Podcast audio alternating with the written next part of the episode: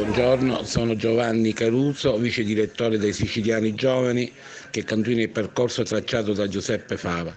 Sul codice degli appalti e sul decreto semplificazione ho molti dubbi. Non lo dico io, l'hanno detto giornalisti più autorevoli di me e altre persone ancora più autorevoli di me. Non ci fidiamo perché sappiamo benissimo che le infiltrazioni mafiose nelle imprese edili e di altro tipo ci sono sempre state e continuano ad esserci.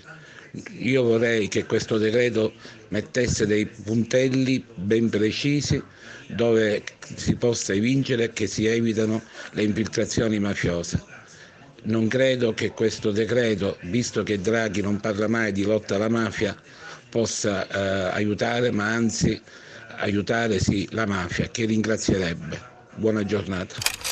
Ritengo che eh, per quanto riguarda gli appalti sia giusto semplificarli perché c'è una rigidità eccessiva dovuta, è vero, alla preoccupazione di fare in modo che eh, sia tutto chiaro sia dal punto di vista economico che dal punto di vista tecnico eh, l'appalto in essere però il problema è che questo non succede comunque perché prima di tutto mancano i controlli, ma essenzialmente manca l'onestà.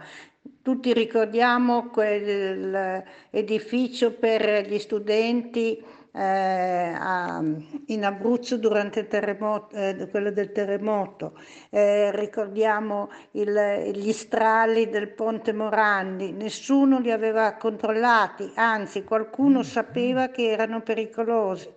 Eh, tutti ricordiamo che queste cose sono state fatte tutte in barba a tutti i codici degli appalti per cui molti più controllori, molte pene più gravi e, e più gravi specialmente dal punto di vista anche amministrativo, cioè impossibile concorrere per chi ha avuto eh, dei eh, comportamenti di questo tipo e altre cose di cui io non sono esperta, ma che ritengo che non sia il blocco degli appalti, non sia il... Eh, la severità delle sovrintendenze e la soluzione.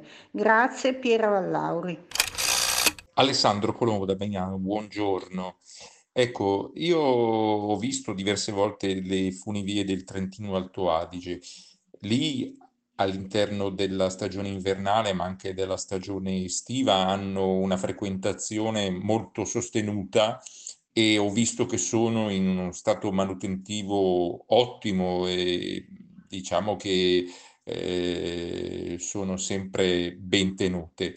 Ho paura che queste funivie piemontesi, qualche volta anche lombarde, che eh, incrociano posti molto molto belli, ma che non hanno la frequentazione che possono avere quelle ad esempio del Trentino Alto Adige, eh, proprio per il fatto che sono meno frequentate, eh, possono essere soggette a controlli meno, eh, come dire, stringenti, perché se ad esempio si ferma una funivia nella stagione invernale, lì dopo due giorni deve essere nuovamente tutto funzionante.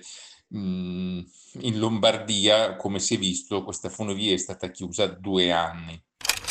Cortesemente diamo ai tecniche della Leitner, che credo sia la Leitner di Sterzling, che abbia costruito, sistemato il, mm, la funivia, di eh, fare una relazione. E, per, e, poi dopo ne parleremo in quanto eh, il Cermis, per esempio, che è stata un'altra questione, è stata una questione persa. Ora, visto che non ci sono degli aerei americani, ma probabilmente ci sono una fune portante e una fune traente da dover analizzare, lasciamo ai tecnici fare il loro mestiere, magari, anziché diventare tutti macchinisti di funivia, di seggiovia, di sciovia, che è il mestiere che ho fatto mia, nel mio finale di lavoro. Grazie. Marina Pinerolo. Buongiorno, sono Germana, chiamo da Verona.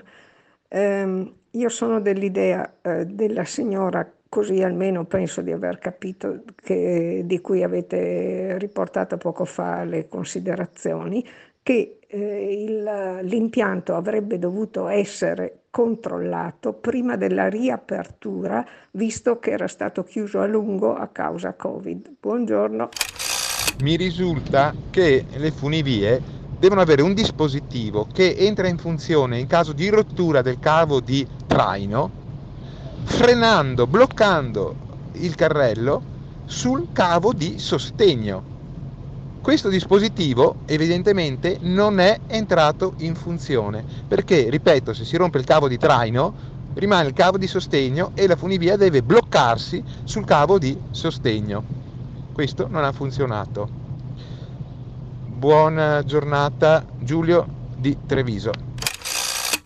Buongiorno, io volevo solo dire una cosa, che secondo me tutti questi incidenti succedono anche perché tutti i controlli, cioè noi ci stiamo dimenticando di fare i controlli, ma i controlli devono essere fatti in capo allo Stato, in capo al, al, al pubblico, non fatti dai privati che variano i controlli a seconda, a seconda dei soldi che gli danno, se li intascano e se li rubano.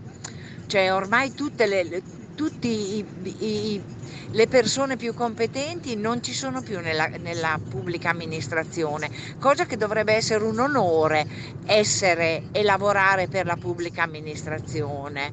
È proprio gravissima questa cosa. Guardiamo il Ponte Morandi, ne, ne è un esempio lampante.